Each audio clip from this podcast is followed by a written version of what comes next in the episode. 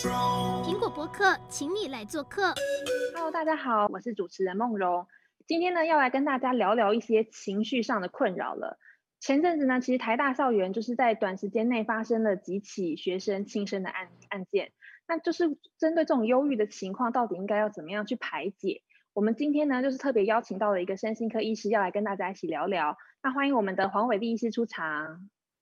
大家好，梦蓉小姐好，我是黄伟立医师。那我目前自己开业，那我之前也曾经做过自杀防治协会的秘书长，然后在台大跟新医院都曾经服务过。那黄医师，就是像我刚刚提到的，就是那个台大校园，就是在大概十一月中的时候，它是在短短五天之内发生了三起学生轻生的事情，然后淡江大学也有传出学生坠楼的意外。那前阵子呢，就是台大校园还特别办了一个烛光晚会，就是要来哀悼这些学生。那其实根据呢那个教育部的统计，就是去年大专院校轻生的学生死亡人数是有大概五十九个人，但是今年统计到十一月十六号为止就已经有七十六个人，跟去年相比是多出蛮多的。那医生，我想问一下，就是有听说一个说法是说，好像季节交替的时候，季节转换会天气比较不稳，也容易会造成人的心理上会比较容易会有一些负面的想法。关于这个论点，医生你怎么看呢、啊？我想对于所谓的季节性忧郁症啊，比如说秋冬天的忧郁症，这个东西是有很多研究证实，确实在秋冬天的时候比较容易有忧郁症的状态、哦、但是呢，说真的，现在还没到真的所谓到忧郁症的轻生的高潮期。比如说在国外，那个耶诞节 Christmas 左右是轻生的高潮期，那那时候是呃晚上最长，白天最短的时候。那在入秋的之后呢，因为光线的关系会调节我们脑子里面的多巴胺，还有一些血清素之类的含量，所以在这种情况下面呢，忧郁症确实比较容易发生的。但是如果以今年的轻生潮来讲、哦呃、对不起，我可能用的语词比较重一点，比如说我们很少看到日本的影坛这样子在短短一年之内有四位很知名的人物轻生的案例。那这种东西如果发生在呃，世界第一名的韩国，轻生率至世界第一名的韩国可以了解，但是在日本也发生了，所以这不是单单只是季节性的问题，这恐怕是非常多重的因素所造成的。比如说，举例来说，像新冠肺炎就是一个非常重要的因素。新冠肺炎大大减少了你的社交生活，还有你的旅行。那戴起口罩呢，也代表你随时要处在一个警戒跟有压力的状态。那有些行业呢，它其实受到了很大的冲击跟影响、哦、比如说旅游业、服务业、餐饮业之类的，其实他们今年都非常的难过。那这样的气氛，这样子的社会的压力，基本上就会让这一年注定充满了很多的不安跟忧郁的状态。是哦，那那些就是水学生，你觉得是课业压力还是什么的？他会选择这样、呃？其实刚开学的时候，往往是课业压力最大的。这种压力最大的时候，那尤其像前两天有一个阳明大学医学系的学生轻生，那他们说因为、呃、新冠肺炎的关系，他们把十八周的课程并为十六周，所以学生的课业压力非常的大。那现在除了课业压力之外，其实课业压力这个东西是看人怎么去承受的。比如说我进大学的时候，我目标只放在八十分，不像我同学都在拼功课，所以其实感觉到太多的他课业压力。但是很多人对自我的要求很高。那举个例子，像我昨天看到一个呃，也是呃台大的学生，那他的课业压力是来自于说，他希望他可以在两年之内从学校毕业。那其实有些时候呢，给自己设定时限，然后给自己过高的期待，这往往才是最大压力的来源。压力不在，压力常常不在于外在的事件。压力常常来自于你看待外在事件的态度，所以压力是来自于人的，是来自于比如说你的主管，来自于你的朋友。那最大的时候常常往往是来自于自己。嗯、了解，哎，那就像我们刚刚讲到，就是台大发生了这么多的意外，那其实台大校长管中闵他也有提出了一些解决办法。那我们先来听一段，就是管中闵的说法。我们目前已经成立了学生保护的专案小组，立即采取一些紧急措施。我们包括规划了设置紧急专案咨询电话，也会在高风险的热点成立安心小站等。从下周开始，这个小组还将深入探讨事件的结构性因素，并确收集老师和同学们的建议，紧塑拟定新的预防与保护措施，补强现有的学生辅导机制。我自己也曾经经历过心理严重受创的时期，所以我完全能够体会心理创伤带给人的痛苦。嗯，好，那医生刚有听到、哦、管中闵就是说他要成立一个学生保护专案小组，然后会特别去追踪一些高关怀的学生。那我想问一下医生，你对于学校这种心理辅导的机制，你觉得有可以有效帮助学生吗？嗯，第一个我自己之前在台大医院任职的时候，那时候台大医院的学生也出过好几次的事件，差不多在相同这个季节，所以那时候台大医院做一个变革，就是说台大心理卫生辅导中心的主任那时候就开始由台大精神科的医师兼任作为主任。那最重要的原因是因为他们发现到有些生理疾病的处理，其实忧郁症不是只有心理的问题，它还包括生理上脑部的变化。我举一个简单的例子，比如说忧郁症的人会食不知味，那什么意思呢？不是他没有兴趣吃东西而已，而是东西吃到嘴巴里面没有味道，那代表你的脑部神经其实是有受影响的，那才叫生病。所以在这种情况下面，他可能想法都会很负面，那这负面往往悲观到超过现实世界的一个状态。比如说他觉得没有人可以帮助他，其实可能很多人愿意帮助他，他觉得这世界没有希望，可是没有希望是看你所期待所要达到的有多少。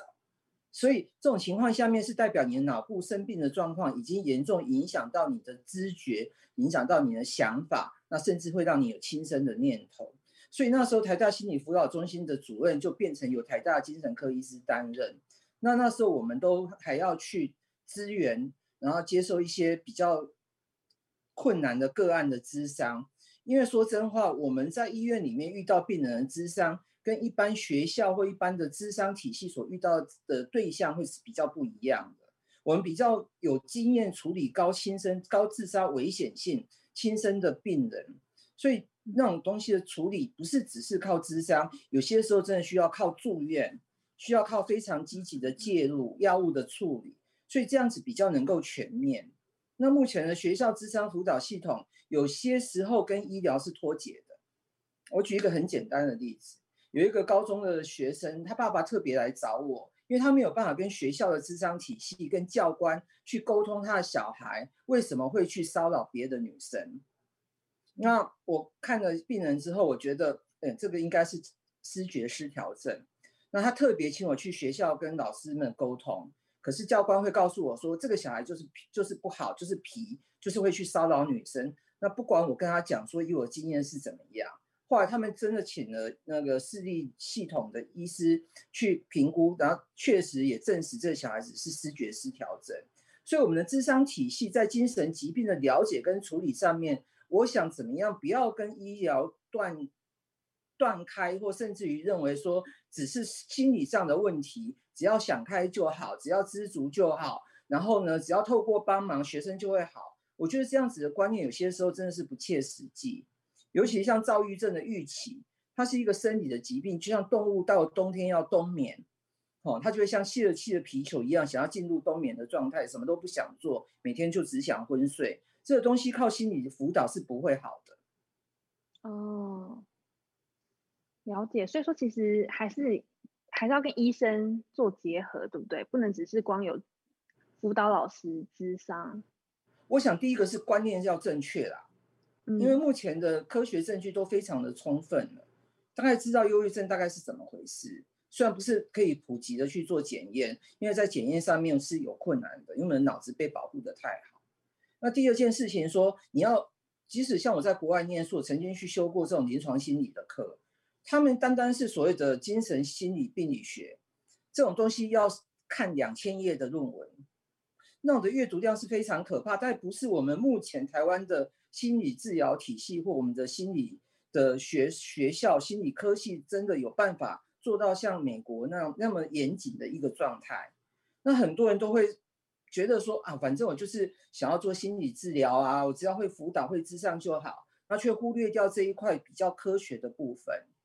所以我觉得这是一个体系的问题，大家要互相合作，去摒弃自己内心的成见跟门门户之见，我觉得这是非常重要的。了解。诶，那黄医师，其实就像刚刚讲的，不只是学校发生轻生事情，像刚刚黄医师说的，日本演艺圈也是。前阵子就是今年发生的，像是很红的男演员三浦春马，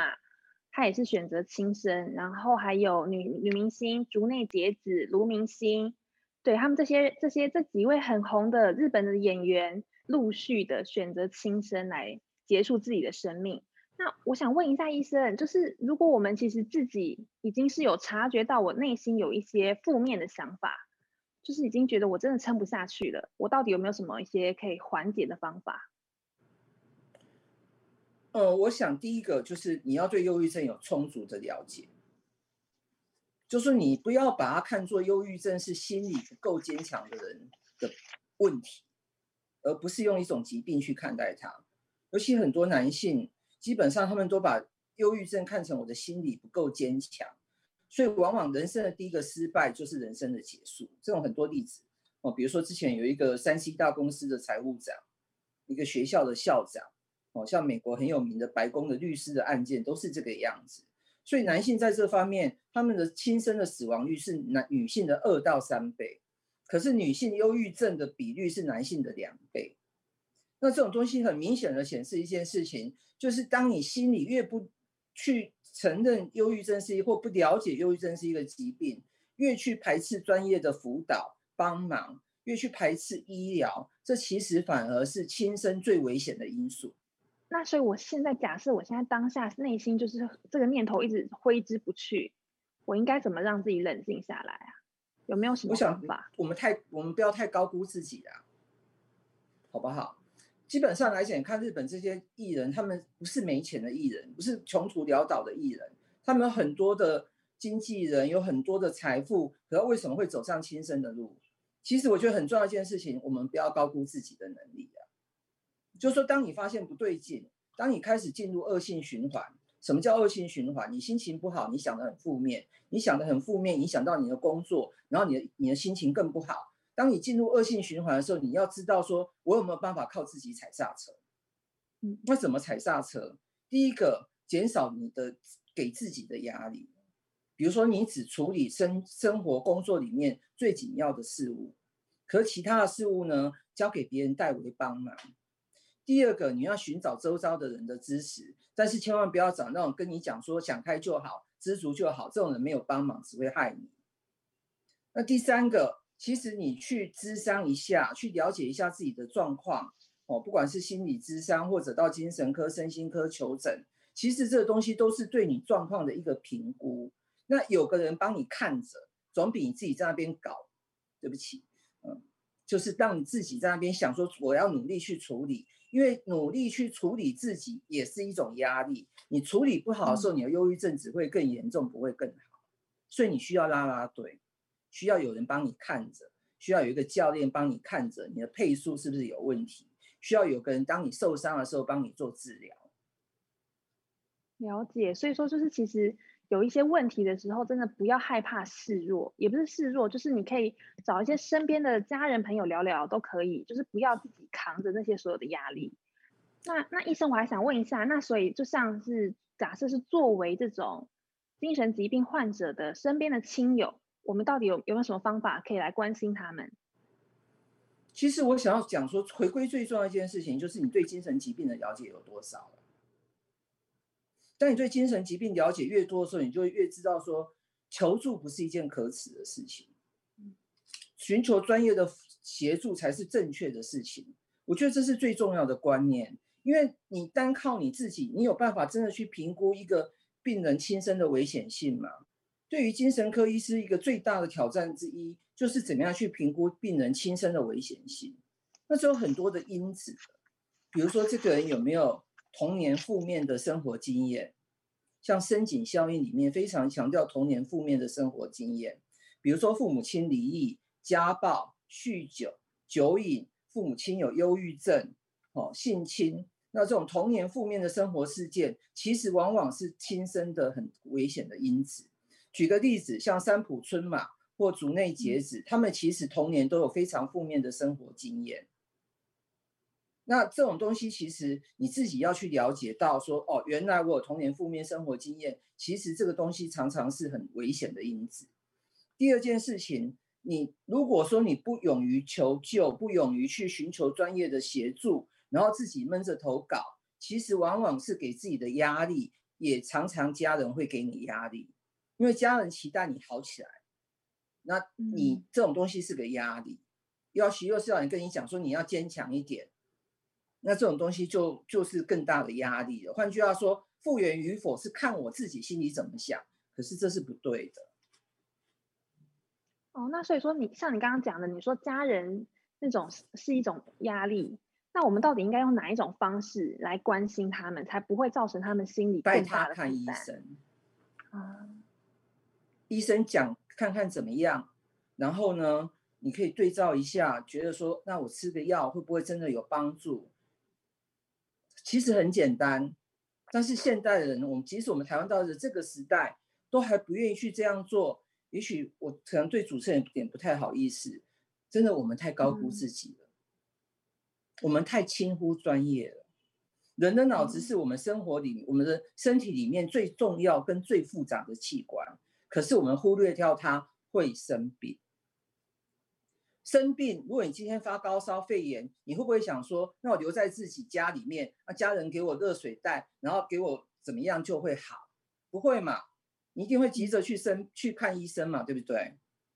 那为什么脑子生病了，你不急着去看医生，想要靠自己就好？我觉得这是最大的迷思啊。所以还是要寻求专业的帮助。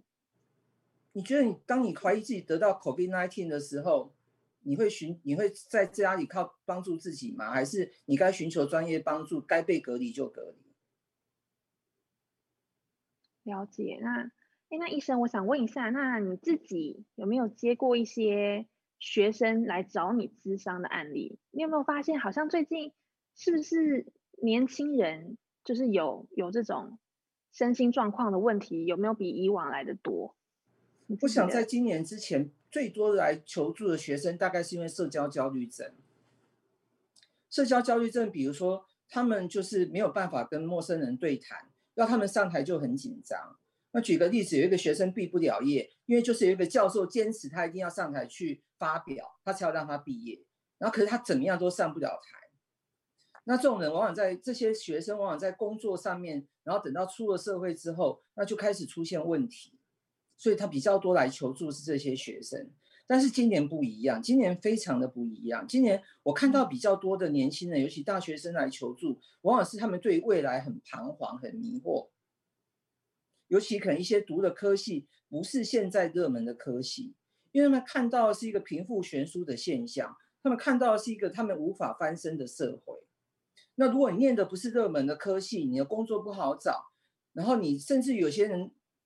念硕士，他的硕士论文的题目跟他未来就业一点帮助都没有，甚至于是这种妨碍。哦，比如说你学金融的，然后你去研究的题目叫呃财富不平等，你觉得有有老板看到你的研究题目会认为对你的工作有帮忙吗？我想对金融界的主管来讲，他最喜欢的就是财富不平等啊，对不对？这是很悲惨的事实啊，就是因为财富不平等，所以有人有很多钱，要他们去处理、去代操，他们才有钱赚啊。如果大家都只是一般人，他们没有多少钱，其实金融界是赚不到钱的。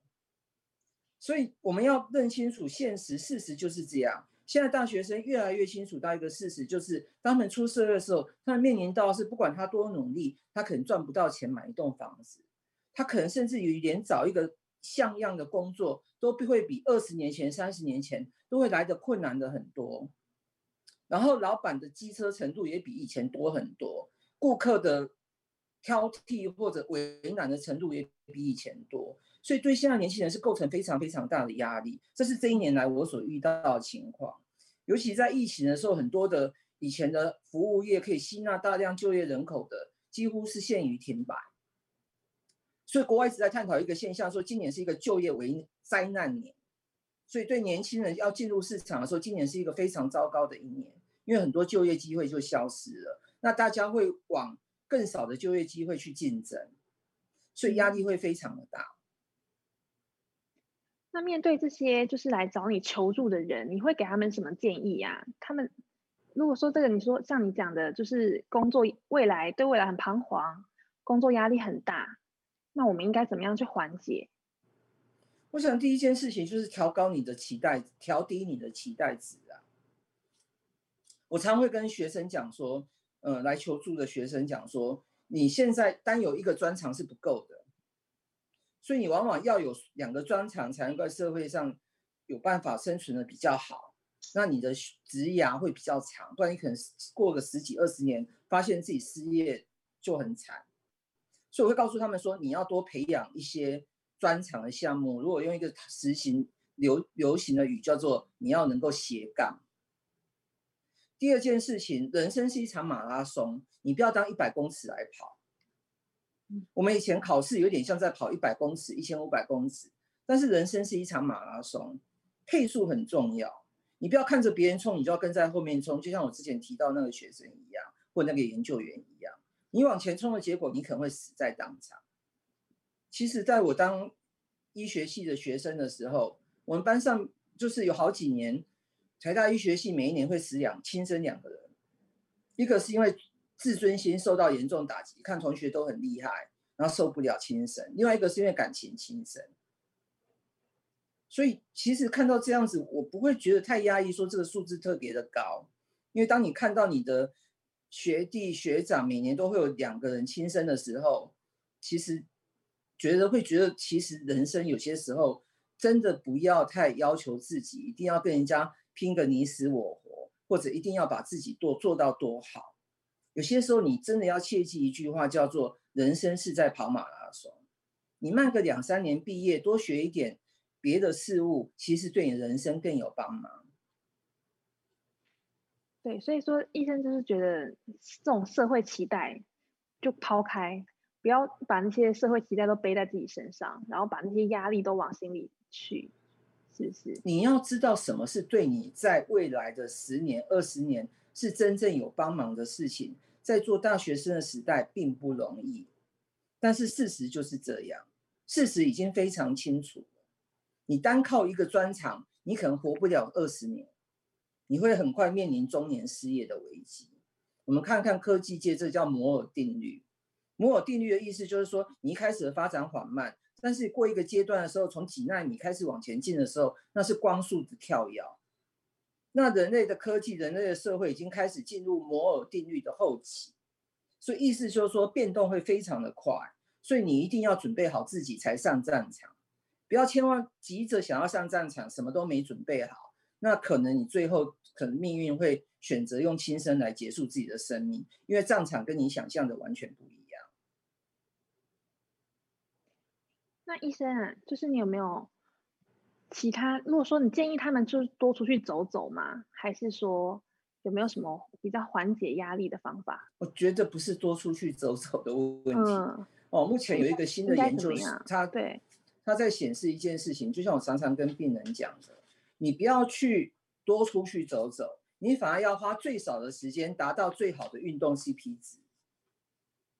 举一个简单的例子，比如说不要说 男, 男女偏见了、啊、男生有些人很喜欢打三对三的篮球比赛，对不对？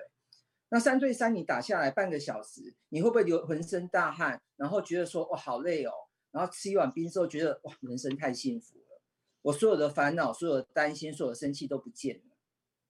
那不是打球的问题而已，而是说你在这样子的激烈运动、心肺运动功能之后，你会在脑子分泌好的化学物质。所以反而不是多出去走走，而是要追求短时间、高效率、高心肺功能的运动，当然身体健康要注意、嗯、那目前有一个研究发现，你只要每十五分钟的运动，你身体的所有的代谢物都会改变，包括脑子，所以多运动是有帮助的。在台湾的社会里面，最缺乏一件事情就是养成运动的习惯。那这运动不要不是打高尔夫，高尔夫不是运动，高尔夫叫休闲，叫做社交，也不是去散步。其实游泳、瑜伽效果都不是太好，运动有氧、拳击有氧打个一个小时下来，那个是最实际的。所以你说就是运动，你说一些比较激烈一点的有氧运动是可以分泌多巴胺吗？有对于、这个嗯、跟血清素那一类的抗忧郁的物质比较有关，多巴胺跟光的照射比较有关、嗯、那另外一件事情就是说社交生活跟休闲生活很重要，现代人往往缺乏休闲，所以工作之后就回家，那回家就上网，或者回家还做另外一份工作，像有些呃职业妇女，她回家之后帮小孩煮饭，然后小扫地，所以她一天到晚都在工作。所以好的社交生活很重要、哦、一个礼拜可能跟朋友跟同学出去社交，然后好的休闲活动很重要。现在的人已经不太知道什么叫休闲了，因为手机提供了一切、嗯、对。那什么叫休闲？比如说有人会收集模型，所以他每天回去可能会花一两个小时检视一下自己的收藏，那这边擦擦摸摸，然后上网去研究一下，哎，这最近的动态怎么样？这叫休闲跟兴趣。所以兴趣到兴趣的程度，对你的生活是有帮忙的。所以还是很简单一句话，其实生活没有那么复杂，但是也不要把它想得太简单。很多病人告诉我说，我有运动啊，每天饭后出去散步两个小时。可是根据科学研究，这两个小时的散步可能会减少你心血管的风险，但是对于你的脑部的健康帮忙很有限。嗯，了解。那会建议去培养一个兴趣吗？当然啊，转移兴趣、宗教信仰、好的朋友、好的支持系统，这其实都是生活的必须。但是对于年轻一代最惨的一件事情，他们变得只有 三 C。三 C 提供他们视觉上的娱乐，提供他们网络上的社交，但是这些东西真的对人的脑部的状况其实是不好的。了解，所以还是要多结交一些朋友，是吗？如果在低潮的时候，还是可以跟朋友交谈一下会好一点。嗯，交朋友哈，我觉得很重要一件事情是朋友要有正面提升的功能。所以我给各位提供我们 孔, 孔夫子所讲的 一, 一段话：有质、有量、有多闻。什么叫质？就是你做的不对、做不好的时候，他可以给你好的建言。那什么叫有量？就是他在你需要的时候可以支持你。那什么叫有多闻？其实多闻代表是人脉，代表是他的智慧，代表是他的经验可以提供你帮忙。那不只是朋友是这样，我们相同的标准可以去衡量你的家人，比如说他是不是有足够的知识、足够的经验去帮助你面对人生，还是他给你的教的经验、给你给你的建议会害死你。有些时候人是被自己亲边身边亲近的人害死的。比如说他可能会建议你去做一个稳定的工作，但是你其实你的天性不适合去做那种死板板，比如说像有一些很固定朝九晚五，然后工作项目很无聊的工作、哦、有些人真的是不适合做那一类的工作，他可能比较适合是去迎接挑战的业务。那如果适合去，如果这种社交焦虑症的，你硬要他去做这种业务型的工作，他可能就会忧郁给你看。所以我觉得我们要寻求的是有知识跟有品质的生活，那这已经是在我们现代人里面被经常忽略掉的事情，因为 三 C 产品跟媒体很大程度的主宰了我们的生活。医师讲的就是武汉肺炎的影响，然后导致整个社会会有一点混乱，导致很多人可能内心心中的压力值越来越大。但是其实真的不要忘记，其实你身边有一些家人朋友，或者是也也不要害怕去跟专业医师来求助，这些心理的压力要获得一些释放，才不会最后走上绝路。对，那今天呢，非常谢谢，就是我们黄医师跟我们分享了这么多的事情，这么多案例，谢谢大家，拜拜，拜拜。